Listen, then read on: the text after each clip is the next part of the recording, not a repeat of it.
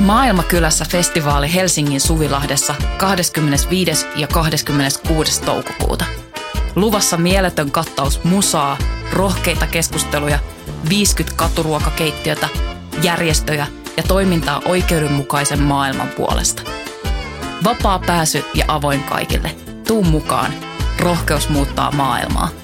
Yhteistyössä Euroopan unioni, Kirkon ulkomaanapu ja Radio Helsinki.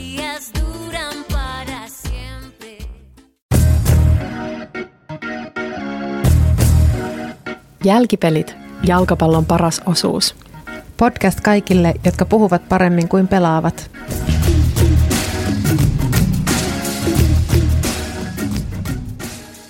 Tervetuloa jälkipeleihin.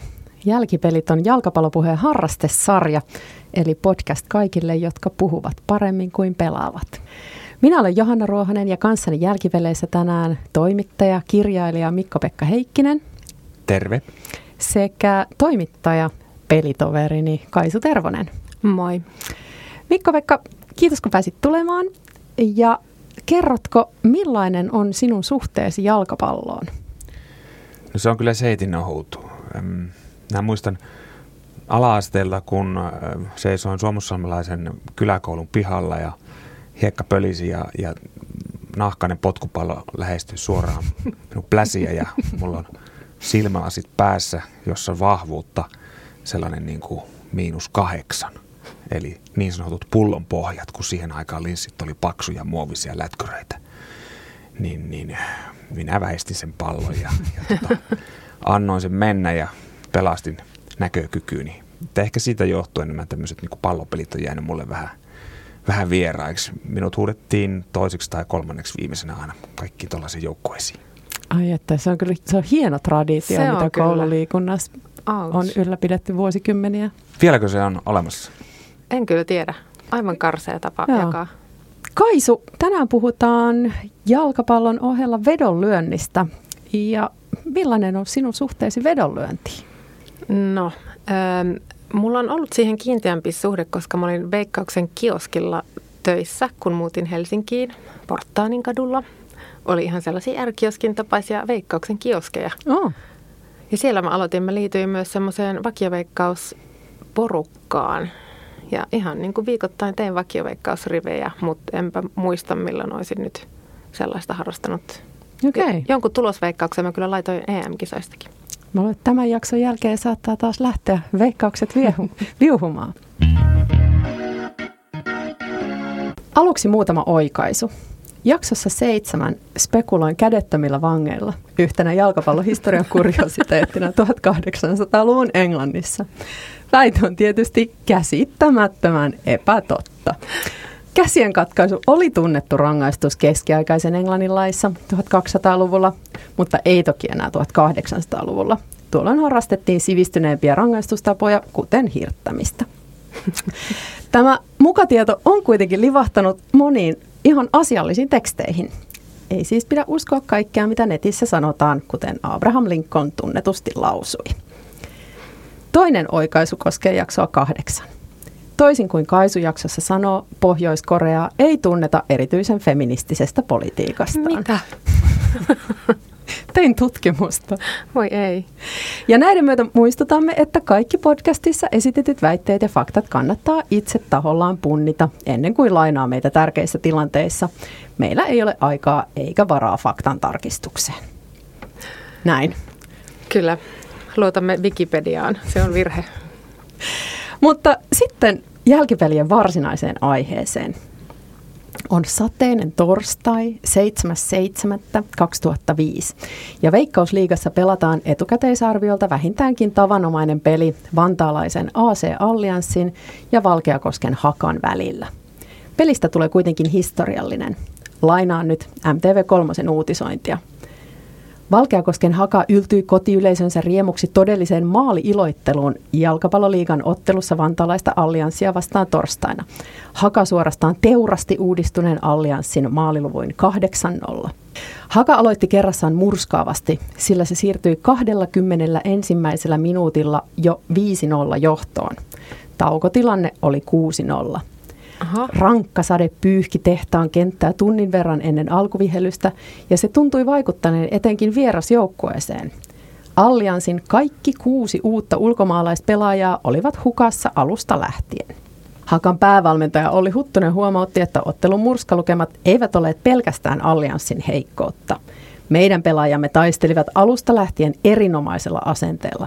Saimme tilanteita aikaiseksi ja tällä kertaa saimme hyvin onnistumisia, Huttunen totesi. Eli oli tosiaan muutakin, mikä selittää murskatulosta. Mitäköhän oli tapahtunut Allianssissa ennen tätä peliä? Niillä oli siis juuri tullut kuusi uutta Kyllä, tässä Ää... pelissä ensimmäistä kertaa kentällä. Ja vettäkin oli satanut. Niin. Olikohan säännöt hakusessa vai mistä oli kysymys? Ei, ei kyllä mitään hajua. Ei mitään. No, keritään, keritään auki. Allianssi oli myyty ulkomaalaiselle sijoittajalle, joka asetti toimitusjohtajaksi belgialaisen Olivier Syrein, joka puolestaan nimitti uuden valmentajan, joka toi kentälle kuusi uutta vahvistusta. Ja kyseessä lienee siis yksi suomalaisen jalkapallohistorian härskeimmistä vedonlyöntihuijauksista. Tosin on syytä todeta, että tätä peliä ei ole minkään virallisen toimijan taholta sopupeliksi tuomittu. Keskusrikospoliisi tutki tapausta, mutta esitutkinta päättyi tuloksetta. Toi on kyllä siis, no joo, kuulostaa hassulta, että, että avauskokoonpanoon tulee kuusi täysin uutta pelaajaa. En tietenkään toki tiedä, miten kauan he ovat treenanneet joukkueen kanssa, mutta, mutta aika ällistyttävää jo sekin. Tämä kuulostaa vähän myös siltä, kun, kun Neuvostoliitto marssi Raatteen tielle ja sitten noin heikäläiset sotilaat ei ollut tottunut ollenkaan suomalaisiin olosuhteisiin ja ne koki sitten murskatappion. Tämä satavertaus jotenkin tosi luontevasti aina tulee, kun jalkapallosta puhutaan. En mä tajua, mistä se tuli. En mä ole mikään sota, sotahullu, mutta se vaan pomppasi jostain. Joo, ja no paitsi se, että oli näitä uusia pelaajia kentällä, niin myöskin sitten ne ä, Allianssin pelaajat, ketkä oli kentällä, niin oli sitten enemmän sieltä vaihtopenkin puolelta tulleita. Et esimerkiksi ä, Allianssin ykkösmaalivahti Henri Sillanpää oli lähetetty testileirille Belgiaan juuri tämän hakaottelun aikaan. Ja kun Sillanpää pääsi Belgiaan, hänelle kerrottiin, että paikalla on 45 pelaajaa testattavana ja ainoa pelipaikka, johon ei haeta uutta pelaajaa, on maalivahti. Oh. Ehkä tämä uusi valmentaja esiintyi niin suurena uudistajana, että, että hänellä oli joku suuri visio, niin hän tarvitsi uudet tyypät. Ja... Tota sanottaisiin nykyään varmaan disruptioksi. Mm. Tosiaan tämä Allianssin toimitusjohtaja Syrei kertoi keväällä 2006 ottelun olleen järjestetty. Ja tämä taustalla vaikuttanut sijoittaja Je Zeyun, niin hänestä oli annettu Belgiassa kansainvälinen pidätysmääräys. Mutta Iltasanomat kertoo, että tällä Surein tunnustuksella ei ole Belgian viranomaisille mitään merkitystä, koska he eivät voi nostaa siitä syytettä tai tutkia sitä, koska tämä rikos oli tapahtunut Suomessa. Ja Suomen viranomaiset eivät puolestaan vielä tiedä, mistä rikoksesta häntä voitaisiin syyttää. Eli tässä oli nyt niin kuin aika tällainen... Täydellinen rikos. Jotenkin niin kuin nätin näköinen tämmöinen niin kuin todella härski huijaus, mutta mutta ei, ei pysty. Pitäisikö rikoslakiin lisätä semmoinen epäurheilijamainen käytös? sopupeli. Totta. Joo, ilmeisesti. Törkeä sopupeli. Sellaista niin kuin, pykälää ei ole tunnettu Suomen lainsäädännössä. Tämä oli ensimmäinen kerta, kun tämä, jotenkin, tämä kansainvälinen rikollisuus lävähti silmille. Ja koska siis me emme tiedä, oliko tämä sopupeli virallisesti, koska tätä ei ole tällaiseksi tuomittu, niin me ei tiedetä, päästikö tämä maalivahti Gregory Goffin maaleja tahallaan, vai oliko hän vain niin pahasti vammautunut. Hän oli siis pitkä ollut loukkaantumisen takia sivussa. Sattuko muuten olemaan silmälläsi päin? Ainakin selkävikane oli. Että hän ei yksinkertaisesti pystynyt parempaan. Paljonko se lopputulema olikaan? 8-0. Okay. Ja siitä löytyy sellainen YouTube-klippi, missä niin kun se Goffin kyllä ponnistaa kohti jokaista palloa, mutta vähän liian myöhässä, sillä ei ole niin mitään, mitään saumaa. Ja tosiaan nyt ottamatta kantaa siihen, oliko tämä Goffin ostettu niin maalivahdin lahjominen lienee yksi helpoimmista tavoista vaikuttaa pelin lopputulokseen, jos tavoitteena on saada joukkoja häviämään, kuten yleensä sopupeleissä on. On huomattavasti vaikeampi lahjoa joukkue voittamaan. Mä mietin sitä näin harrastajalkapalloilijan näkökulmasta palloa pelanneena, että sekin on vaikeata ehkä opetella, jos oikeasti osaa jalkapalloa, niin näytellä, että ikään kuin ei osaisi niin hyvin kuin mm. oikeasti osaa. Sama tuli mulla tuossa mieleen, että jos niin kuin loikkaa sitä palloa kohti tiikerin lailla, niin miten sen ajoittaa sen loikan sillä tavalla, että, että se jää vähän vajaaksi tai menee vähän syrjään. Eikö se, eikö se paista varsinkin nykyisten hidastuskameroiden aikana? Mm. Kyllä. Mutta ehkä olikin niin, että se oikeasti oli tosi hyvä maalivahti sillä oli vaan selkä niin kipeä ja ilmeisesti niin kuin molemmat jalat oli jotenkin tosi vahvasti teipattu. Että se oli vaan niin, niin kuin huonossa kunnossa, että se ei pystynyt parempaa. Mut Anteeksi, miten... mä nauroin tuolle, että on hauskaa. Selkäkipu on vakavaa. niin, siis vastuutonta laittaa sellainen ihminen kentälle, jos, mm, jos minulta kysytään. Mutta mitä muita keinoja sitten te keksitte, paitsi se maalivahti? Miten te lähtisitte nyt rakentamaan sopupeliä? No mä kuvittelen, että klassinen tapa on, tai yksi klassisia tapoja on ö, maksaa erotuomareille. Se olisi mun reitti. Joo, hyvä. Paljon käytetty. Entäs tähtihyökkääjän äh, lahjominen, että potkaisi vähän huonommin tai jos sen kenkään laittaisi vaikka kivi, että se ei pysty kunnolla juoksemaan tai jotain tällaista. Mm, että sä lähtisit tällä niin sabotaasin tielle, että ei välttämättä lahjomaan.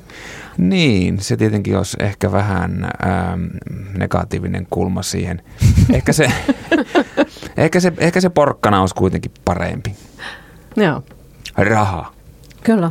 Joo, äh, eli tosiaan kun joukkojen lajista on kyse, niin yleensä ei riitä, että on lahjonnut yhden pelaajan. Mm. Eli pelkkä maalivahdin lahjominen ei riitä, jos puolustajat sitten estää, että hyökkäjät ei pääse vetämään.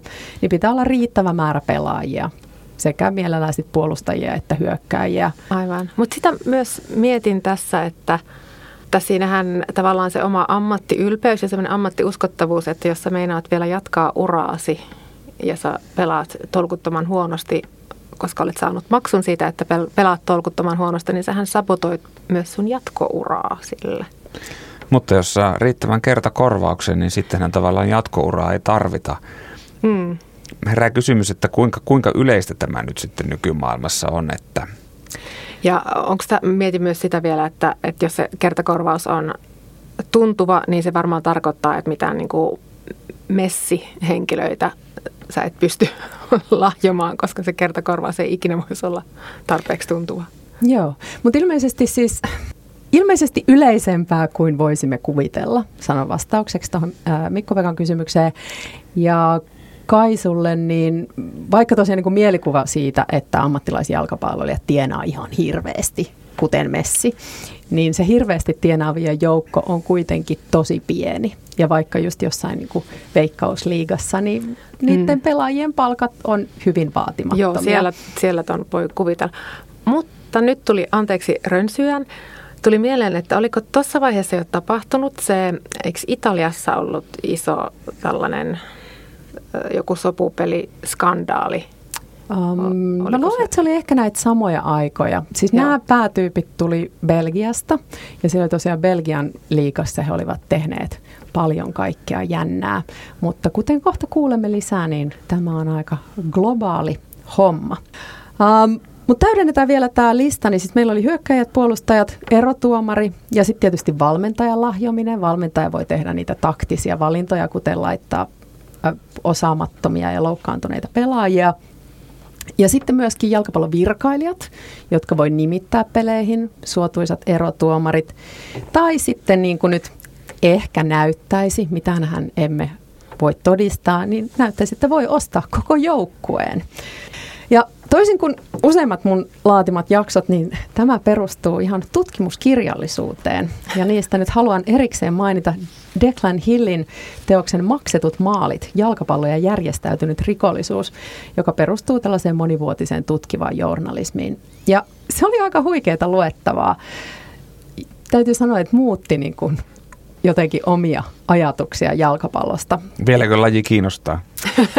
no, täytyy sanoa, että, että tuli sellainen, kun mäkin olen niin kuin paljon sellaisia niin kuin jotenkin kyynelsilmiin tällaisia altavastaajan mieletön nousu. Nyt rupeaa niin kyseenalaistaa niistä jokaisen, että onko se ollutkin niin kuin lahjottu peli. Mun, mun ö, eka ajatus oli vaan, että rupesit sä väsäämään jotain vedonlyöntipuulia harrastesarjan ympärillä ja myymään omaa jengiä siihen sopupeleihin. No, no se on se seuraava. Mutta siis tosiaan tässä kirjassa kerrotaan, miten valtavat on nämä Aasian laittomat vedonlyöntimarkkinat ja miten nämä Aasian hämärähemmot sitten pyrkii vaikuttamaan jalkapalloliikoihin ympäri maailmaa Suomessa asti ja aivan korkeimpien tasojen peleihin ihan siis MM-lopputurnauksesta esitetään siellä sopupeliväitteitä. Aha. Kyllä. Uh, ja tosiaan nämä Aasian liigat oli 2000-luvun alussa jo niin ryvettyneitä, että niissä ei niinku enää ollut uskottavuutta, niin sen takia nämä isot toimijat siirtyi Eurooppaan ja muualle maailmaan. Paikallisten poliisien arvioiden mukaan 90-luvun Malesia ja Singaporen yhdistetystä liigassa jopa 80 prosenttia peleistä oli sopupelejä. Huhhuh. Aikamoista. Joo, että siinä ei niinku kauheasti sitten enää mennä niinku heiluttaa oman joukkojen lippuun, jos sä tiedät, että ei niissä mm. peleissä ole mitään peliä. Ja noissa siis väkisin liikkuu, tai kiinnostaa, että minkälaiset rahat esimerkiksi siinä tuossa kotimaisessa allianssin ja Valkeakosken hakan tapauksessa, että minkälaisia tienestejä siitä ehkä sitten on saanut? No hauska, että satuit kysymään. Tässä, äh, tämä kirja on julkaistu 2008, eli en osaa sanoa, että miten asiat on muuttunut sen jälkeen, onko ne mennyt parempaan vai huonompaan. Tämmöisiä erilaisia hälytysjärjestelmiä on rakennettu nettiveikkaamisen, joka oli tuolloin vielä aika uutta, mutta toisaalta vedonlyönti on myöskin mennyt paljon hienosyisemmäksi, että voidaan veikata vaikka ensimmäisestä maalintekijästä tai että ensimmäiset 5 minu- 15 minuuttia ovat maalittomia ja niin kuin kaikki tämmöisiä detskuimista on sitten tosi vaikea osoittaa uh, huijausta. Tässä kirjassa esitetään tuolloin 2008 arviona Aasian laittomien vedonlyöntimarkkinoiden suuruudesta, että ne olisi ollut 500 miljardia dollaria tai Oho. biljoona, eli siis 12 nollaa. Uh, Hong Kong Jockey Clubin johtaja Patrick J. sanoo tässä kirjassa, Fifassa leveillään siitä, kuinka paljon he tienaavat joka neljäs vuosi järjestettävistä MM-kisoista. Tiedätkö, mitä neljä miljardia dollaria tarkoittaa Aasian laittomilla vedonlyöntimarkkinoilla? Tavallista torstai-päivää. Okei. Okay. Katumus kuultaa tästä lausunnosta. Joo, no um, arvatkaapa, mikä oli veikkauksella voittokerroin tälle Haka-allianssi 8-0 lopputulokselle? Öm, 8-0. Mä sanon, että apua. En mä osaa arvioida. Mä sanon, että 97. Öm, jaa, on jäänyt veikkailutkin vähän vähille, mutta sanoisin, että tuota kyllä se 80 täytyy olla. Joo, se oli 8787. Oho. Mitä? Eli tuhannen euron panoksella olisi tienannut 8,7 miljoonaa mm-hmm. ja sadan tuhannen panoksella liki miljardin. Siis nämä luvut on niin poskettomia, että ne niinku... Mutta miten Veikkaus voi, mä en tajua, no siis, miten Veikkaus voi toimia noin. No siis tietysti tämän kokoisia vetoja ei lyödä siellä Veikkauksella, vaan siellä Aasian laittomilla markkinoilla. Mutta siltikin kuulostaa aika riskaabelilta. Itse hän en ole tottunut voittamaan veikkauksen kautta. Niin. Mä en tiedä, ja ehkä tämä menee nyt siihen meidän faktan tarkistusosioon, että en ole kyllä tätä nyt tarkistanut, mutta näin internet väittää.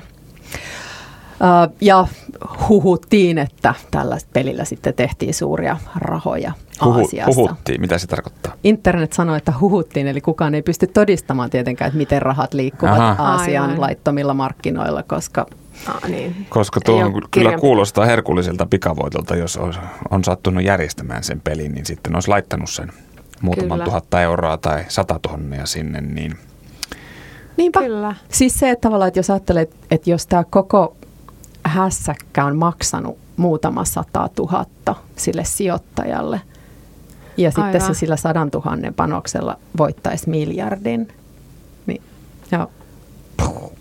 Joo, kyllä. Pää... O, joo, internet ei siis kerro, mikä se kerroin oli siellä laittamilla niin, markkinoilla. Niin, ei varmaan ollut sama. Ne ei varmaan katsonut veikkauksen listoilta sitä kerrointa. Mutta nämä, joo, nämä luvut on tällaisia Eli on olemassa jonkinlainen veikkaajien darknet. Kyllä. Totta, joo. miten sinne pääsee?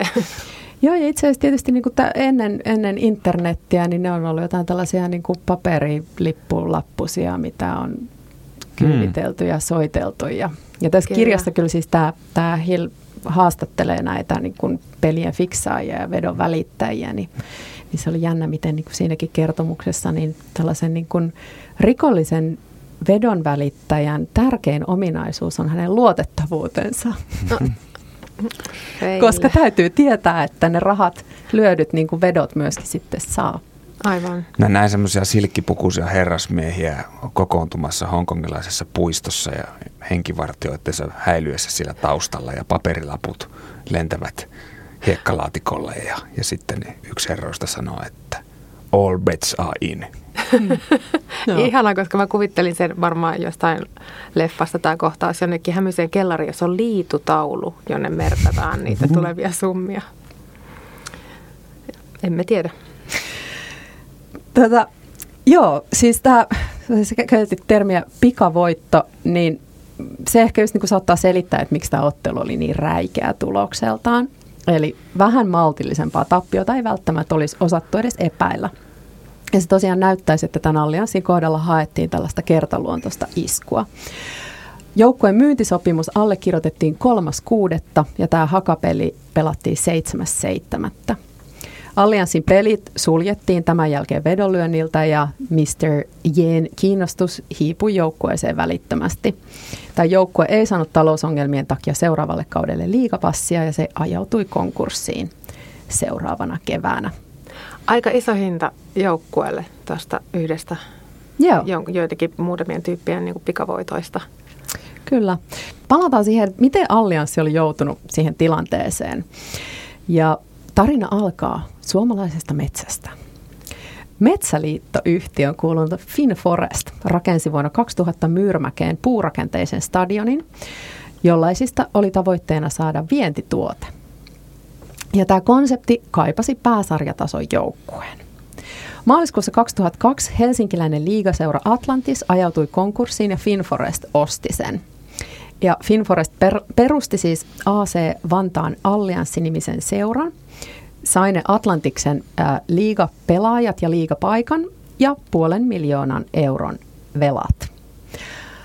Äh, Tämä joukkue pärjäsi ihan kivasti, Suomen kapin hopeaa, äh, Veikkausliiga hopeaa, mutta tämä talous ei niin missään kohtaa kääntynyt hyväksi. Puheenjohtaja Erkki Alaja, joka ainakin nyt jälkikäteen on niin kuin kuvannut olensa vähän vastahakoinen puheenjohtaja koko ajan – halusi erota tehtävästään kevättalvella 2005, mutta se ei sitten sopinut seuralle.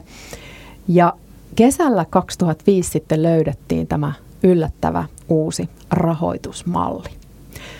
Toukokuussa 2005 Alaja saa puhelinsoiton Ruotsista, jossa ehdotetaan tapaamista suomalaisesta jalkapallosta kiinnostuneen kiinalaisen sijoittajan kanssa. Tapaamisessa oli mukana belgialaisen jalkapalloseuran johtaja ja ää, niin sanottu yhteinen sävel löytyy hyvin nopeasti. Tämän allianssin taloudellisten velvoitteiden kokonaissummaksi laskettiin 770 000 euroa. Ja tässä uudessa sopimuksessa 90 prosenttia omistuksesta tuli tälle belgialaiselle toimitusjohtajalle ja 10 prosenttia jäi tälle AC Vantaan Allianssi rylle. Miten, miten te arvelette, että tämä diili otettiin vastaan Suomessa julkisuudessa? Varmaan tosi tyytyväisenä. Ulkomailla ollaan kiinnostuneita meidän liikasta ja enemmän rahaa ja suuremmat puitteet. Et pelkkää hyvää. Entä oliko niitä, jotka ajatteli, että suomalaisen urheilun täytyy olla suomalaisomisteista? No voi olla, että niitäkin oli, mutta kyllä se oli enemmän niin kuin meni tähän, tähän Kaisun ehdottamaan suuntaan. Eli, eli tietysti niin kuin tätä juhlittiin. Erkki Alajan oman elämänkerran mukaan Palloliiton pääsihteeri Teuvo Holopainen onnitteli lämpimästi ja totesi tämän olevan kaikkien aikojen paras sopimus suomalaisessa jalkapallossa. Hieno täällä jälkiviisas, viisana nauraskella. Joo, tota, ääni tietysti muuttui aika nopeasti kellossa, uh, mutta lehdet tosiaan kirjoitti hyvin positiivisesti ja herra J kutsuttiin myös A-studioon puhumaan mahdollisista tulevista sijoituksistaan Suomeen. Ja liigan toimitusjohtaja, tämä on taas Alajan kirjasta, niin myhäili tyytyväisenä. Mutta jännä, että hän tuli niin kuin, tämä herra Jen, tuli niin kuin, televisioon juttelemaan mukavia. Voisin kuvitella, että hän haluaisi pitää matalaa profiilia, mutta ilmeisesti ei näin. Joo, mä en löytänyt sitä A-studio-esiintymistä, mutta mä oletan, että se on ollut sen sopimuksen laatimisen ja hakapelin välissä. Eli tietysti siinä kohtaa piti vielä niin kuin kertoa, kuinka Aivan. tulee uusi upea valmentaja ja uudet upeat pelaajat ja miten nyt niin kuin, tämä maalailtiin, että, että nyt niin kuin tästä allianssista tulee Suomen suurin ja paras joukkue. Yeah. Sehän olisi ollut epäilyttävää, jos hän olisi kieltäytynyt Totta. haastattelusta ja ehkä se oli semmoinen suuren maailman liikemies, joka on tottunut julkisuuteen ja, ja hän liikkuu harmaalla alueella, tai siis eihän hänellä itsellään sellaista ole, niin, niin hän esiintyy muina miehinä tietenkin, hmm. voisin kuvitella. No. Sitten tosiaan Erkki Alaja on toivonut kunnollista tutkintaa, että syyttömät vapautettaisiin epäilyistä, mutta tutkija Sami Kolama puolestaan ihmettelee, ettei myyntiä ennen tehty edes alkeellista googlaamista ja näiden ostajien ja lupavien täydennyspelaajien taustoista. Montakohan joukkuetta tämä henkilö omistaa maailmalla? Kun voisi kuvitella, että, että, eh, tai ehkä Suomi ei ollut hänen ensimmäinen kohteensa, että ehkä se oli käynyt Pohjoismaat läpi ja sitten tuli vikana Suomeen. Neitsyt markkinaan. Joo, mä luulen siis, että se oli siellä Belgiassa meille niin, tätä joo. ennen, mutta tota, mm, ei löydy ainakaan niin kuin mainintoja muista, että ehkä hän on ottanut sitten vähän vaatimattomampia, mm.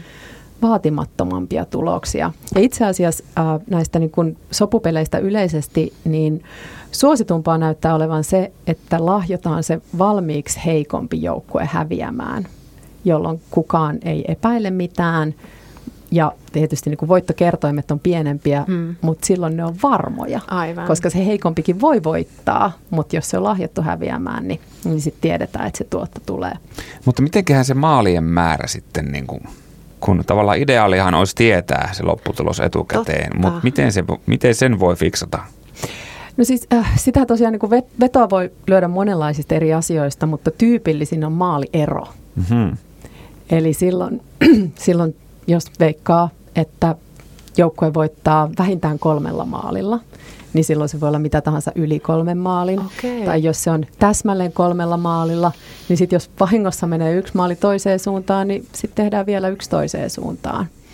Ja tietysti tämä lahjattu joukkuehan pystyy sitten molempiin suuntiin sitä peliä hmm. tekemään.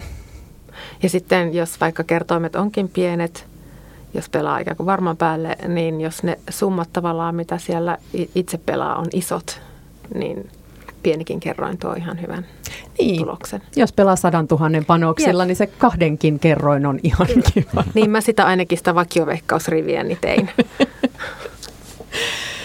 Mutta mitä, mitä meidän Jyry nyt sanoo tällä jälkiviisauden tuomalla tiedolla? Olisiko pitänyt ymmärtää, että tämä diili on liian hyvää ollakseen totta. Eli oliko, oliko nyt kyse tällaisesta sinisilmäisyydestä vai ihan silmien sulkemisesta? No minä tunnen useita valkeakoskelaislähtöisiä henkilöitä ja, ja minä, minä, ne on suurisydämisiä, ihania ihmisiä ja heitä on sitten su, suuren maailman huijari tullut vedättämään ja minä yhtään, yhtään kyllä ihmettele, että jos, jos on tuota niin, ää, lipsahtanut sitten vähän nämä googlaukset, kun on totuttu pelaamaan reilusti, niin eihän sitä ensimmäiseksi oleta, että jos tulee eh, kohtelias herrasmies maailmalta, että juuri hän olisi roisto. Hmm. Eli sinisilmäisyys. Sinisilmäisyys, mutta, mutta sanon sen lempeällä äänellä.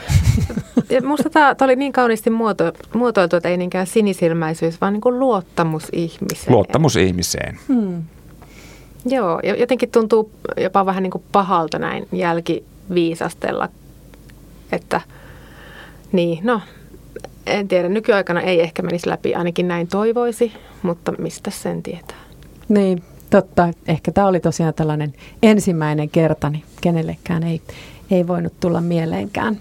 Siis sanottakoon nyt, ettei tosiaan äh, niin kuin missään ei epäillä, että näillä Suomen omistajilla olisi ollut niin kuin pahaa mielessä, enkä, enkä itsekään näin ajattele, mutta, mutta ehkä tosiaan sellainen niin kuin sokaistuminen siinä kohtaa, kun valtava – rahatukko tulee eteen ja luvataan pelastaa kaikista ongelmista, niin sitten myöskin halutaan uskoa ja Nimenomaan. halutaan luottaa. Että vaikka epäilyttäisi, niin ei, ei, ei ehkä haluakaan niin kuin pohtia, että voisiko se epäilys olla Aivan. totta. Että kivasti tulee sopiva ratkaisu, niin mitä sitä, mitä sitä sitten sen kummemmin epäilemään, kyseenalaistamaan. Niinpä. Mutta hei, bonuskyssäri vielä. Jos nyt saisitte sopupelinä muutettua jonkun historiallisen tai tulevan pelin kulun ilman, että jäisitte kiinni, niin minkä pelin muuttaisit? Mä ehdottomasti en tekisi sitä. en varsinkaan nauhalle sanoisi tekemäni sitä, mutta jos tekisin, niin nyt tulee mieleen Suomi-Venäjä noissa EM-kisoissa. Sen ja, muuttasin. Ja voisi jopa kysyä, että miten tuomari siinä pelissä? Uskomatonta, mutta mulla tuli mieleen sama asia, koska sitten se olisi hienoa, että siitä ähm, suomalaisten retkestä sinne Venäjälle niin olisi jäänyt muutakin historiankirjoihin kuin se, että sieltä tuotiin sitä koronaa sitten tuliaiseksi oikein niin kuin reppukaupalla. Totta, että, sit, joo, kyllä. Että jos se peli oltaisiin voitettu, niin, niin tuota, se olisi tar- ollut sen arvosta. Kyllä. Tarina olisi ollut toisenlainen ja, ja tämä neljäs aalto, mikä nyt koettelee, niin olisi saanut vähän kuitenkin semmoista pientä kultareunusta, jos näin voisi sanoa. Totta, toikin on kyllä erittäin hyvä. Me yksimielisesti teemme näin. Voimmeko tehdä näin? Sovitaan näin, hyvä.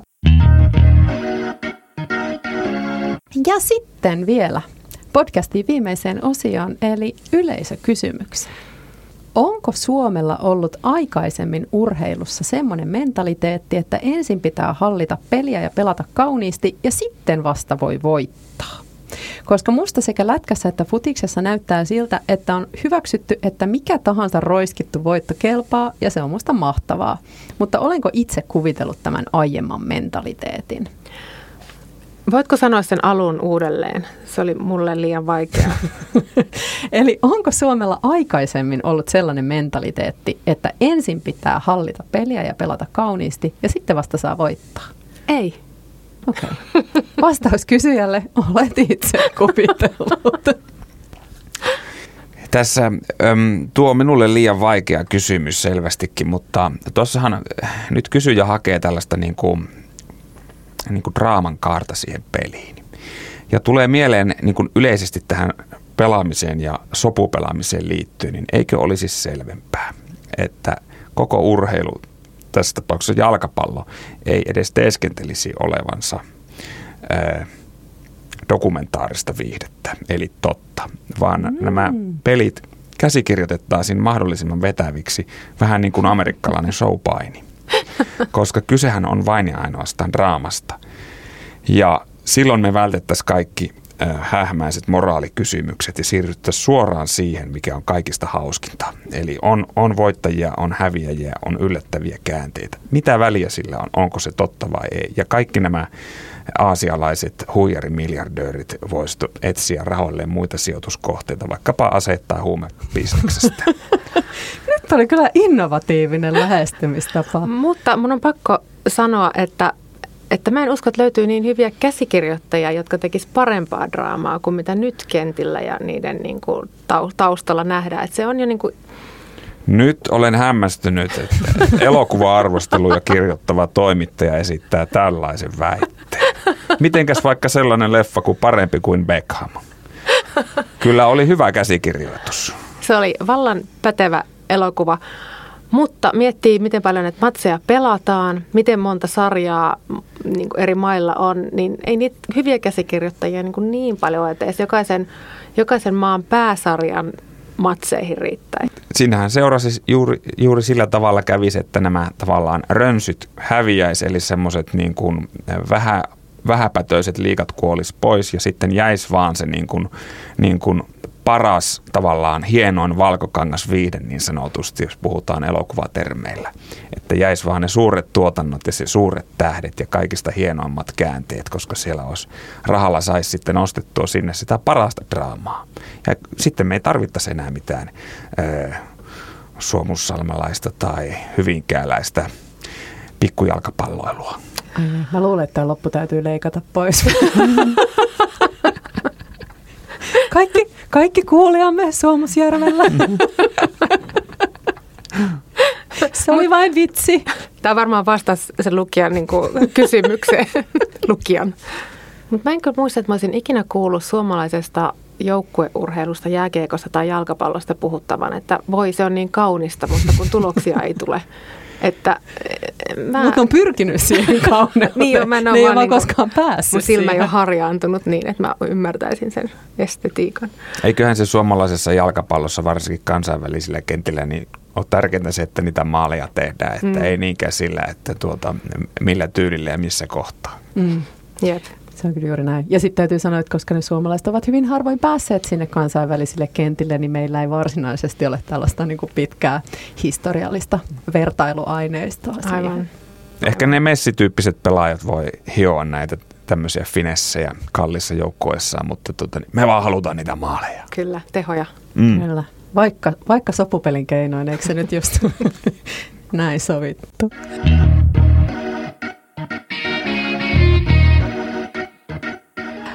Oli Jälkipelit. Kiitos kun kuuntelit. Ää, lähetä kysymyksiä, palautetta ja muita iloisia viestejä Facebookin kautta tai sähköpostiin osoitteeseen jalkipelit at gmail.com. Ja muista tykätä ja seurata ja painaa kaikkia somenappuloita siellä, missä ikinä tätä podcastia kuuntelet. Kiitos Mikko-Pekka. Kiitos. Ja kiitos Kaisu. Kiitos. Ensi kertaan.